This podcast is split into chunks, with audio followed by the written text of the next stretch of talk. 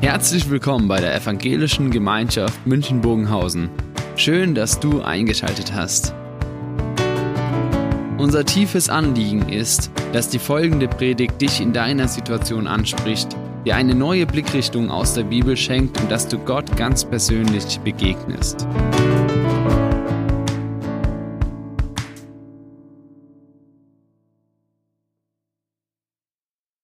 So, heute der Themenbereich Glauben 2.0. Die Frage, wie sind wir aktiv beteiligt, so wie Internet 2.0 ja heißt, du sollst mitmachen, sollst mitgestalten, nicht nur passiv konsumieren. Glauben 2.0, wie bin ich aktiv beteiligt an dem Auftrag von Jesus? Und dabei geht es schlicht um die Frage, der Auftrag, den Jesus gegeben hat, ist er wie ein Add-on in meinem Leben oder ist er wie ein Grundbestandteil meines Lebens? Add-on ist etwas, was ich hinzufüge, wenn es gerade passt, wenn ich es gebrauche. Und ansonsten kann es deaktiviert sein. Ist der Auftrag von Jesus so etwas wie so ein Add-on, wo ich sage, ja, wenn es passt, dann hat es Bedeutung für mein Leben und wenn nicht, dann kommt es halt nicht vor. Oder ist der Auftrag von Jesus sowas wie ein Grundbestandteil von meinem Leben, wo ich sage, an diesem Auftrag hat sich die Gestaltung meines Lebens auszurichten? Eine Frage, wenn ich ganz ehrlich bin, dann sage ich, manchmal ist es leider mehr Add-on als Grundbestandteil.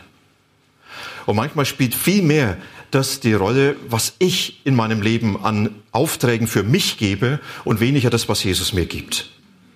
Heute die Frage, wie zeigt sich mein Glaube mit den Aufträgen von Jesus? Wie, wie findet es Einfluss für mich? Und jetzt sind wir natürlich an einer spannenden Frage.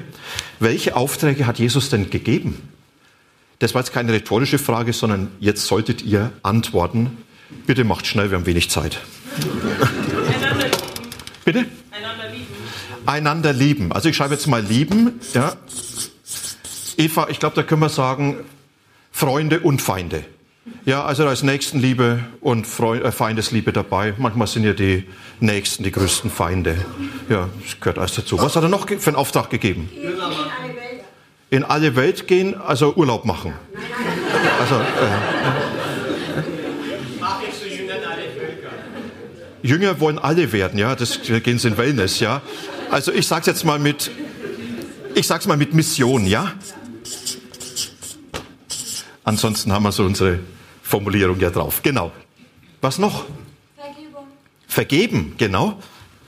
Vergebt einander, das beten wir auch im Vater unser in circa 30 Minuten. Taufen. Taufen, ja, das gehört eigentlich mit zur Mission, wenn ich den Missionsbefehl nehme. Ein Vorbild sein. Bitte? Seid Licht der Welt oder Salz. Genau, also Licht, Salz der Welt. Ja, ich nenne jetzt mal dein schönes Wort Vorbild zu sein, ja? Etwas ausstrahlen, ja, von dem, was in mir lebt. Anderen helfen. Also ich denke an die Geschichte vom barmherzigen Samariter. Äh, jawohl, helfen.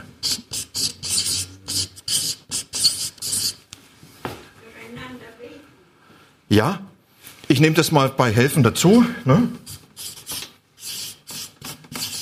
Welchen Auftrag hat Jesus uns noch gegeben? Lehren. Lehren, genau.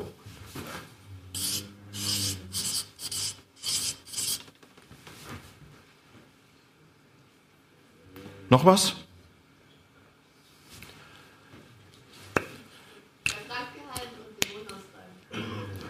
Jawohl. Da wird dann beschrieben von Heil und Befreiung, ja? Leute heilen und Befreiung. So, und jetzt reicht's. Wisst ihr, interessant ist, wenn man die Aufträge anschaut, dann sind die oft von uns und unserer Persönlichkeit und den eigenen Anliegen geprägt. Äh, die Frage, welche Aufträge sind mir wichtig, hat oft mit mir und meiner Person zu tun und weniger mit dem, was Gott wichtig ist. Wenn ich sage, da steht den Nächsten lieben, und ich sage, ich bin ein Mensch, der das existenziell braucht, geliebt zu werden, hat es eine ganz andere Bedeutung, als dass ich sage, das mit dem Vorbild. Also das ist weniger. Jemand, der von seiner Persönlichkeit her gelernt hat, Ja, andere schauen auf dich. Ich sag mal bewusst, benimm dich anständig. Und es inhaliert hat mit der Muttermilch. Was sollen denn die Leute denken? Für den ist Vorbild sein vielleicht eine ganz andere Bedeutung als der, der sagt, was, was juckt's mich, was die anderen denken? Versteht ihr? Also die Frage, welche Aufträge uns wichtig sind, hat mit unserer Person zu tun. Mit unserer Kenntnis, mit unseren Anliegen, vielleicht auch mit dem Umfeld, in dem wir leben. Und jetzt ist natürlich immer schwierig, ja, äh, was ist denn das wichtigste Anliegen? Was ist denn das Allerwichtigste, was Gott uns gegeben hat? Und jetzt stelle ich die Flipchart mal hier nach unten. Ich denke, ihr könnt es zum Teil noch sehen, denn man kommt ganz schnell dorthin, dass dann Leute sagen, ja, ja klar, das allerwichtigste Anliegen ist Evangelisation, Mission, rauszugehen. Und dazu ein schöner Text. Arndt Schnepper, er ist Leiter des Praxisinstituts für Evangelisation bei einer großen Freikirche und er schreibt, es ist ein immer wiederkehrendes Thema. Was ist der wichtigste Auftrag einer Gemeinde? Bevor wir hier vorschnell antworten, lohnt es, innezuhalten. Schließlich ist eine Gemeinde weder eine Missionsgesellschaft, noch ein Diakoniewerk oder eine theologische Hochschule. Das sind alles christliche Einrichtungen mit Spezialaufträgen, eine Gemeinde sollte dagegen eine größere Bandbreite des geistlichen Lebens abbilden und dazu gehört in jedem Fall Diakonie, Anbetung, Lernen, Gemeinschaft und natürlich auch die Evangelisation. Eine Gemeinde, die nur auf eins der genannten Wesensmerkmale setzt, wäre ziemlich schnell am Ende und sie würde auch nicht dem Leitbild des Neuen Testaments gerecht werden. Finde ich einen spannenden Text. Das ist der schreibt, der für Evangelisation zuständig ist und damit nicht sagt, das ist das Aller, Allerwichtigste. Und dann muss alles darunter untergeordnet werden. Jetzt habe ich aber trotzdem eine Frage. Gibt es einen Auftrag, wo man sagt, das ist sowas wie der Generalauftrag? Der, der alles zusammenfasst. Liebe. Ja, also von Liebe her kann ich sagen, betreibe ich Mission, betreibe ich dann auch die Vergebung, aus Liebe bin ich Vorbild, ja. Eine Liebe fehlt noch was auf Gott lieben. Zuerst Gott und dann das ja. der Liebe auch uns Menschen. Genau, also eigentlich die dreierlei, ne? Gott lieben, den Nächsten wie dich selbst, ja? Also lieben in der Breite. Welcher Auftrag wäre, was man sagt, das, das könnte man da drüber nehmen?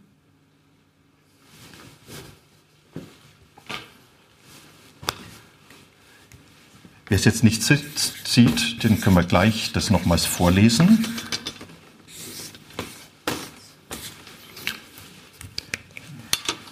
Jesus, er sagt seinen, seinen Nachfolgern, ihr seid meine Zeugen.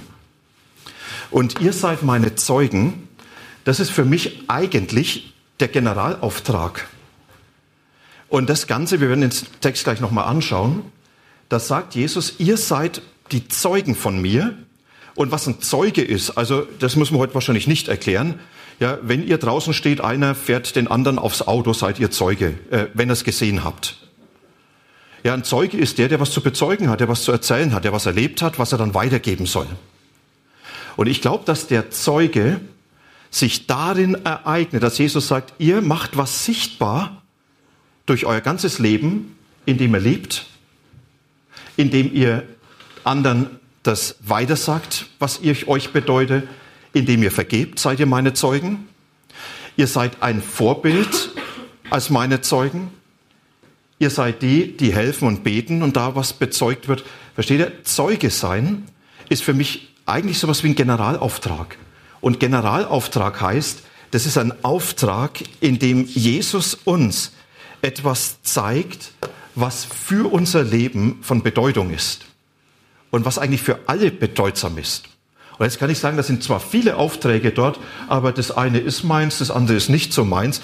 Alle diese Aufträge haben Bedeutung. Und ich kann nicht sagen, der eine ist wichtiger als der andere. Aber für uns persönlich kann es sein, dass ich sage, das eine fordert mich im Moment mehr heraus. Das eine ist mehr das, was Jesus mir aufs Herz legt. Oder das ist auch das, was im Moment einfach Handeln erfordert. Und trotzdem alles wiederzufinden. Und wir könnten wahrscheinlich noch manche anderen Aufträge nehmen. Jetzt hat Jesus Apostelgeschichte 1, Vers 8 seinen Jüngern gesagt, ihr werdet die Kraft des Heiligen Geistes empfangen und ihr werdet meine Zeugen sein in Jerusalem, ganz Judäa, Samarien bis ans Ende der Welt.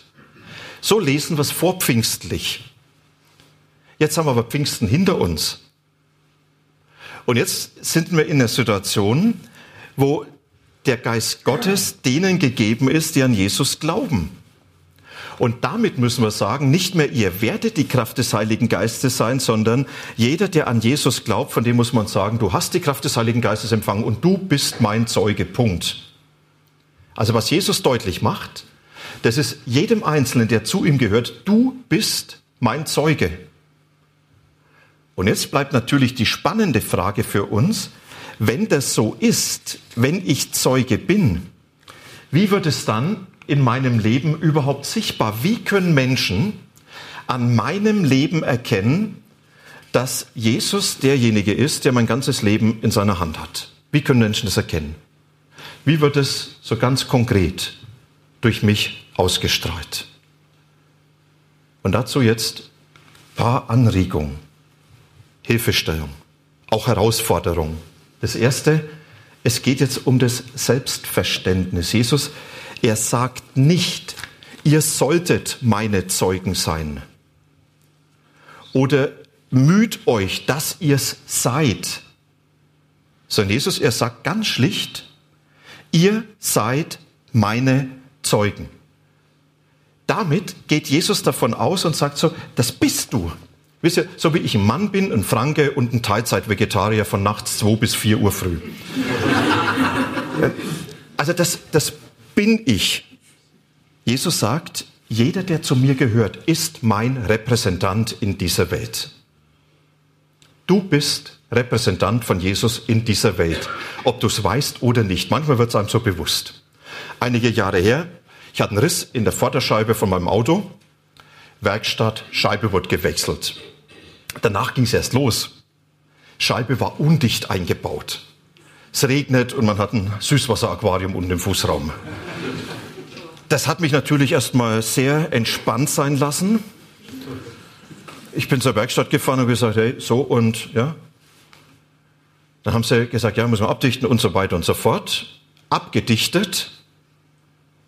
Tage später neuer Riss in der Scheibe. Ruf in der Werkstatt an, sagt, da ist wieder ein Riss. Sag ich, da können wir nichts dafür. Ruf jemand an, der Automechaniker, sagt, na klar können die das dafür. Ruf an, Scheibe muss gewechselt werden. Die sagen, ja, Sie können vorbeikommen, aber ist nicht unser Problem. Ich Sonnenhals. Hab gedacht, da fahre ich jetzt hin und ich misch den Laden auf. Ja, also die Telefonate, die waren nicht unbedingt besänftigend. Ich gehe in das Autohaus rein, ich sehe noch die Drehtür, gehe an die Rezeption, habe gedacht, den Meister, den krall ich mir jetzt persönlich. Sitzt eine junge Dame und sagt, Sie sind der Herr Winkler. Ich habe Sie gestern im Fernsehen gesehen. ich habe gedacht, wie? Ja, Sie haben dort eine Predigt gehalten. Ich habe so ganz anders mit dem Meister geredet, als ich eigentlich vorgehabt habe. Bin ich froh, dass die das mir vorher gesagt hat. Anders mal ist auch schief gelaufen, als ein Hund vors Haus gekackt hat, aber das war was anderes. Ja. Aber was wird deutlich? Hey, ich bin Repräsentant von Jesus. Ich komme dorthin, weil ich sage, hey, das ist doch einer von Jesus. Und kennt ihr so eine Aussage, ach, und du bist Christ? Ja, manchmal so dieses Erstaunliche. Und, und wie? Jesus, er sagt, du bist mein Zeuge. Du bist mein Repräsentant in dieser Welt. Und egal wo du bist, egal mit wem du umgehst, repräsentierst du Jesus in dieser Welt. Das ist Zeuge. In Klammer, ein Evangelist ist nochmal anders. Ein Evangelist ist derjenige, der besondere Begabung hat. Besondere Begabung, Menschen von Jesus zu erzählen mit Jesus da auch nicht zurückzuhalten, hinzugehen, ja, und dann auch in Diskussionen einzusteigen und dann mal schauen, jetzt lass uns mal hier manches gemeinsam durchdenken und so weiter und so fort. Evangelisten sind oft Leute mit einer sehr starken Bühnenpräsenz, man kann auch sagen Rampenschweine. Das sind Menschen, die nach außen gehen. Das sind Menschen, die auch andere durchaus mal herausfordern. Und dementsprechend sind es auch Leute, die ganz schnell sagen, Evangelisten sind das Wichtigste in der ganzen Gemeinde und Evangelisation das Wichtigste der Gemeinde und dementsprechend dem auch Nachdruck verleihen. Deshalb sind sie auch nicht immer geliebt. Aber sie haben nicht die Wahrheit. Weil diese Aufträge sind alle gleichwertig. Auch Evangelisation. Jesus sagt, es braucht nicht Evangelisten alleine. Ihr seid meine Zeugen.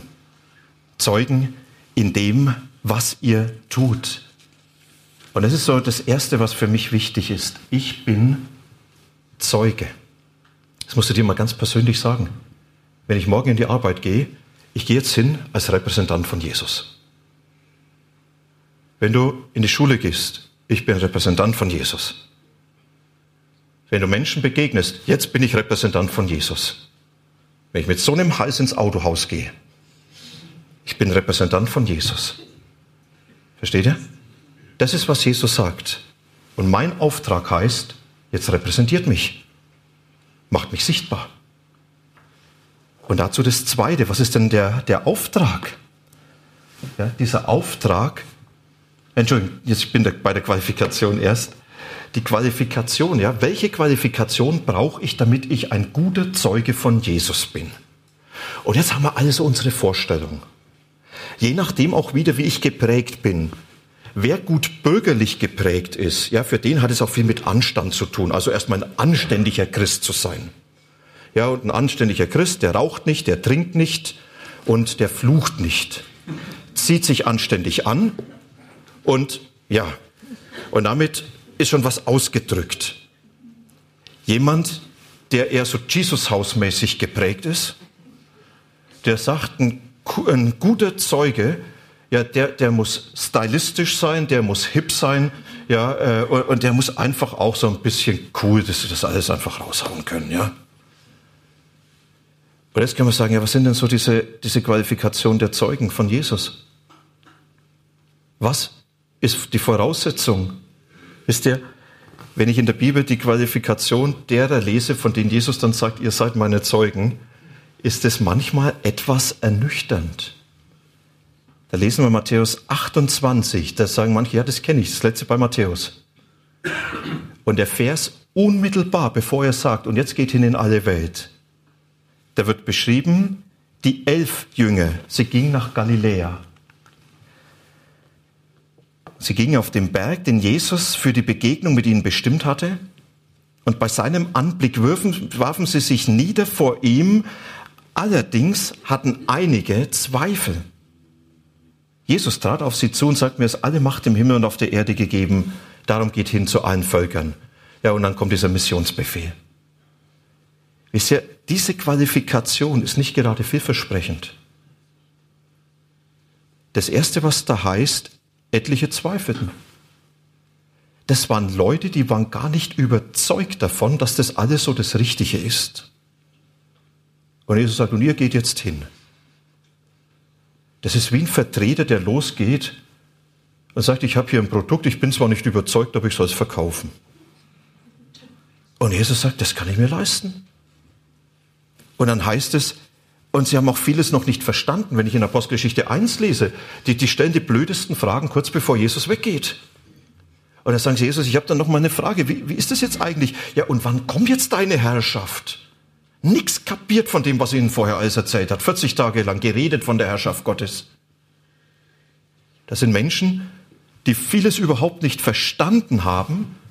Und Jesus sagt, ihr seid meine Zeugen. Und dann eine kleine Anmerkung, über die man ganz schnell wegliest. In diesem Text heißt es, die elf Jünger gingen nach Galiläa, da fehlt einer. Das war so das schwarze Schaf in der Truppe. Aber da hat es auch noch andere schwarze Schafe gegeben. Einer, der gesagt hat, den Jesus kenne ich nicht, Gott soll mich verfluchen, wenn ich den kenne, Petrus. Thomas, der gesagt hat, auferstanden, unmöglich. Ja, ich brauche schon handfeste Beweise, wenn die anderen gestritten haben, wer ist der Wichtigste, wie gehe ich mein Anliegen am besten durch, wie bekomme ich am meisten Einfluss. Wisst ihr, das ist keine Vorbildstruppe, wo man stolz drauf sein kann, wo sie sagen, und jetzt, ja, schaut uns an und dann werdet ihr merken, das ist was Großartiges sondern Jesus sagt, dieser Haufen, der hier beieinander ist, ist alles andere als Vorbild. aber die gehören mir. Das sind meine Zeugen. Die Qualifikation liegt nicht an dem, was ich bin, sondern die Qualifikation liegt an dem, der in mir ist. Jesus in mir. Und Jesus sagt, ihr werdet die Kraft des Heiligen Geistes empfangen, wo er vorher gesagt hat, da komme ich selber in euer Leben hinein. Und dadurch werdet ihr meine Zeugen sein. Wenn ich in euch bin, macht ihr Erfahrung mit mir, dann entdeckt ihr, was ich für euch bedeute, dann werdet ihr etwas erleben, was ich tue, dann seid ihr Teil von dem, was ich schenke, dann empfangt ihr von mir. Und das alles macht euch zu Zeugen, nicht was ihr seid, sondern was ich für euch bin. Versteht ihr? Da muss man manchmal umdenken. Die Qualifikation liegt nicht in dem, was wir in die Waagschale werfen, sondern was Jesus für uns ist. Und die Qualifikation seiner ersten Zeugen, die ist sehr ernüchternd. Und ich glaube, wir sollten die Latte für uns nicht höher heben, als Jesus sie für damals geachtet hat. Und dann das Dritte. Und was ist jetzt der Auftrag? Der Auftrag heißt jetzt, lass Jesus durch dein Leben sichtbar werden. Einfach durch dein Leben sichtbar werden. Zeig, wer Jesus für dich ist und was er dir bedeutet. Und da lese ich einen tollen Text. Da schreibt Petrus, ehrt vielmehr Christus dem Herrn, indem er ihm von ganzem Herzen vertraut und seid jederzeit bereit, jedem Rede und Antwort zu stehen, der euch auffordert, Auskunft über die Hoffnung zu geben, die euch erfüllt. Aber tut es freundlich und mit dem gebotenen Respekt, immer darauf bedacht, ein gutes Gewissen zu haben.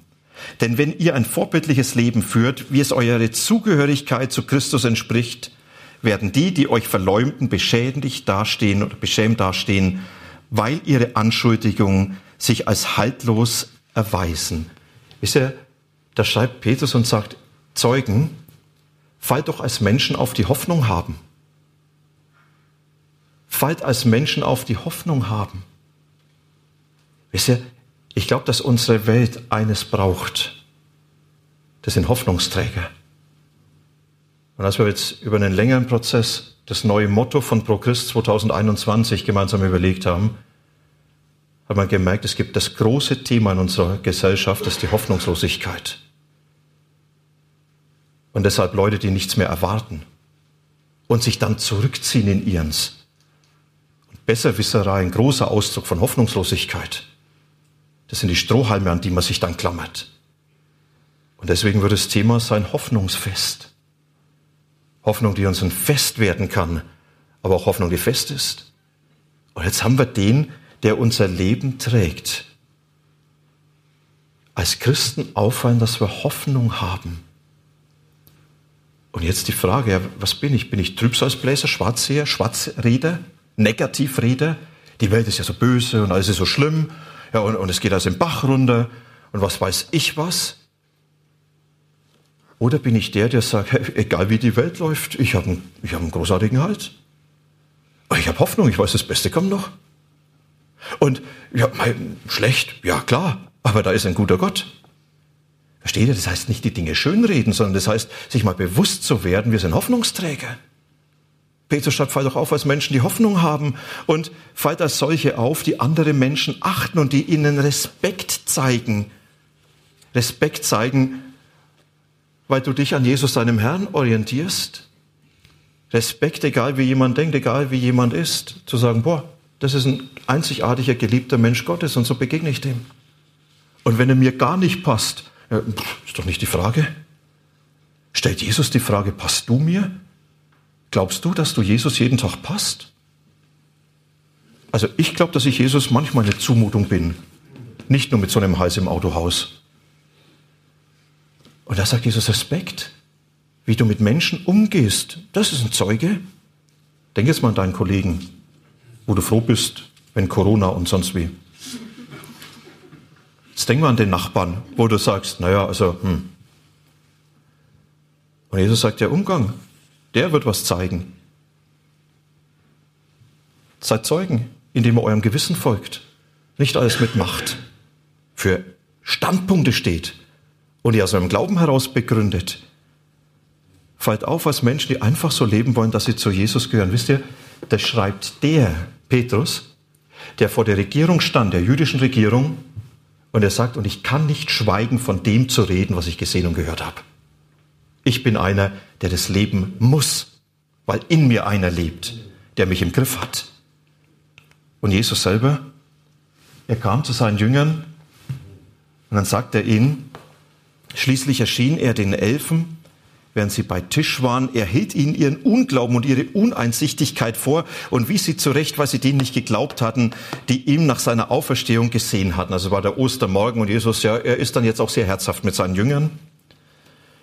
Danach sagte Jesus zu seinen Jüngern, geht in die ganze Welt, verkündigt das, die Schöpfung, der ganzen Schöpfung das Evangelium. Wer glaubt und sich taufen lässt, wird gerettet werden. Wer aber nicht glaubt, der wird verurteilt werden. Folgende Zeichen werden die begleiten, die glauben. In meinem Namen werden sie Dämonen austreiben, sie werden in neuen Sprachen reden, wenn sie Schlangen anfassen oder tödliches Gift trinken, wird ihnen das nicht schaden. Kranken, denen sie die Hände auflegen, werden gesund werden. Spannender Text. Vielleicht auch mal für eine Kleingruppe da nochmal intensiv zu reden. Jesus sagt, was ist euer Auftrag? Er sagt, geht in die Welt. Und Welt heißt Alltag. Geh in deinen Alltag. Und leb dort einfach deinen Glauben. Geh als meinen Repräsentant in deinen Alltag. Und wie dein Alltag aussieht, das weißt du am besten selbst. Und Jesus sagt, und dann nutzt Gelegenheiten von mir zu reden, egal wo und wie und gegenüber wen. Nutzt die Gelegenheiten. Wir werden gleich noch um einiges ganz praktisch machen. Mach doch kein Hehl daraus. Sondern da, wo Gelegenheiten sind, davon zu sprechen. Vorhin in den Berichten hat man gehört, ja, wie ist das mit dann jemand, der krank ist? Und dann zu sagen, darf ich für dich beten? Großartig. Zeigen, weil das für mich mehr ist als nur eine Formel. Können auch manches andere nennen. Und dann sagt Jesus, und eure Worte und Taten werden Wirkung haben, weil ich darin selber am Handeln bin. Ich durch euch. Und ihr dürft was erwarten von mir. Dazu werden wir in drei Wochen, wenn der zweite Teil von diesem Thema kommt, noch mal ein bisschen mehr davon hören. Wisst ihr, Jesus, er gibt uns hier den Auftrag, lass mich einfach durch dein Leben sichtbar werden. Und jetzt Gelegenheiten erkennen und nutzen. Wie kann das praktisch aussehen? Manchmal braucht man mal so einen kleinen Anstoß noch. Was sind so Möglichkeiten? Und ich habe euch hier mal so ein paar Dinge genannt. Das eine, einfach mal eine Bibel mitzunehmen. Draußen liegen wieder diese neun Testamente in einer super verständlichen Sprache geschrieben. Und dann durchaus mal beten, Mensch, wem kann ich die schenken? Also nicht einer, der Bibeln sammelt, ja, oder einer aus der Gemeinde, das ist auch schön. Ja, aber vielleicht einfach mal das zu nutzen mit der Aussage, du, äh, das ist was, was ich unheimlich gerne lese. Und wenn du was nichts verstehst, kannst du mich fragen. Das wäre doch spannend. Oder wenn jetzt Ostern kommt, zu sagen, also Ostern hat nicht Aldi erfunden, sondern Ostern, wenn du die Originalberichte lesen willst, ich habe dir sogar einen Zettel reingelegt, da kannst du es mal nachlesen. Und wenn du da was wissen willst, frag mich. Warum eigentlich so schüchtern? Angst, dass der Fragen stellt, die ich nicht weiß? Christen sind keine Besserwisser. Sondern zu sagen, also weißt du was, die Frage stelle ich mir auch die ganze Zeit. Ich habe noch keine Antwort. Wenn ich sie habe, kann ich sie dir ja sagen. Aber vielleicht bringt mich das Gespräch mit dir da drauf. Oder genauso ein Buch. Es gibt manchmal tolle Bücher, wo man sagt, die habe ich gelesen und, und da kommt was über Glauben zum Ausdruck. Michael Stahl, der seine Lebensgeschichte in einem Buch geschrieben hat. Eine Geschichte voller Sehnsucht nach Liebe. Eine Geschichte voller Brüche. Eine Geschichte, was heißt, versöhnt zu sein. Ich habe das Buch mittlerweile zwei Leuten mal gegeben zum Lesen. Und sie sagen, weißt du was, hat mir persönlich unheimlich viele Impulse gegeben. Vielleicht kannst du auch mal helfen. Ja? Und wenn du es wissen bist, auch da, frag mich, eine Karte an jemanden zu schreiben, von dem ich weiß, der ist in einer schwierigen Situation. Vielleicht ein Kollege, vielleicht ein Nachbar, vielleicht ein Bekannter. Und dann ihm das mitzuteilen, weißt du, ich bete für dich, weil ich dir in dieser Situation einfach eine Kraft wünsche, die ich selber immer wieder erfahre durch meinen Gott. Und dann sollte man natürlich auch dafür beten. Oder ein Gruß an Kranke, genauso in einem Gespräch sagen, wie man mit Situationen umgeht, selber zu sagen, du, äh, ich kann deine Situation nicht verstehen, also bitte seid vorsichtig mit dem, ich kann dich verstehen. Ich weiß, wie es dir geht, ich glaube, das wissen die wenigsten. Und selbst wenn du Ähnliches erlebt hast, heißt es noch lang nicht, dass du weißt, wie es dem anderen geht. Vielleicht ist es manchmal viel realistischer, demütiger. Ja, ich, ich kann vielleicht ein bisschen was von dem erahnen, wie es dir geht. Weißt du, in meiner Situation, ich kann dir nur sagen, was mir geholfen hat, was für mich Halt war. Oder wenn Ostern kommt, kleiner Gruß zu Ostern an die Nachbarn, an den Kollegen, durchaus auch der Osterhase. Eine schöne Karte dazu. Ostern ist doch noch mehr. Ich wünsche dir gesegnete Ostern. Ich feiere es aus Überzeugung, weil da der Gott, an den ich glaube, auferstanden ist und Jesus lebt. Deshalb frohe Ostern für dich. Kann man auch bei Nikolaus machen. Da schreibt man natürlich nicht frohe Ostern. An Weihnachten. Ist ja ganz viel zu machen, einzuladen. Oder das Feiern und Grillen oder, oder gemischte Feiern. Ja, äh, also gemischte Feiern heißt nicht Männer und Frauen,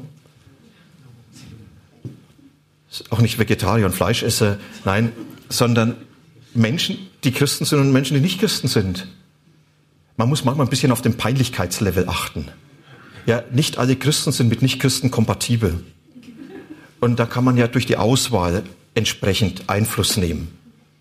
Aber wisst ihr, ich finde es cool, zu sagen, hey komm, wir sitzen alle gemeinsam um den Grill, dann gibt es sich von selber. Oder FDP, Sam und ich stehen Gewehr bei Fuß.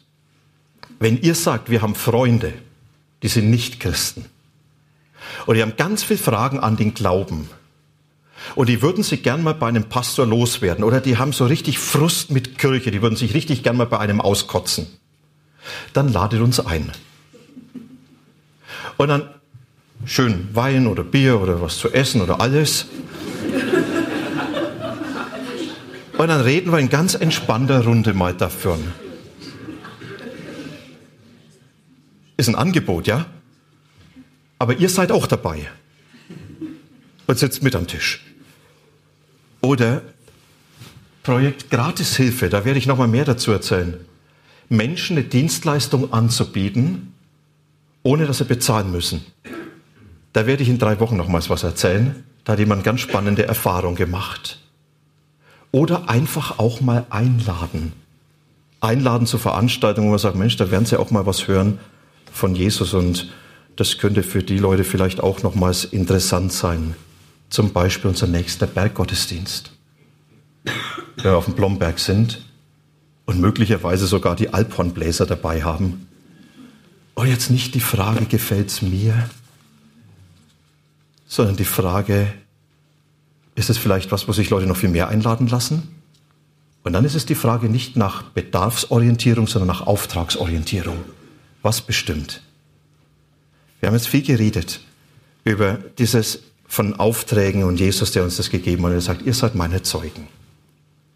Es hat jemand mal diesen schönen Satz geprägt. Wir Christen sind die einzige Bibel, die heute noch von vielen Menschen gelesen wird.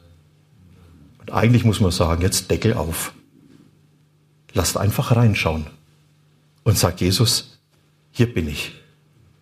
In drei Wochen machen wir weiter. Da reden wir über Hindernisse und Blockaden, da reden wir über die Motivation, da reden wir darüber, sprachfähig zu werden, sich was zuzutrauen, Jesus was zuzutrauen, der Gemeinde was zuzutrauen und dann auch, wie das konkret werden kann. Vielleicht gibt es schon erste Impulse von Romü aus dieser Gruppe. Ja, da werden wir dann weiterreden. Aber jetzt erstmal, Jesus, er sagt, du, du bist mein Repräsentant. Dort, wo du bist, machst du was von mir sichtbar. Also, Deckel auf.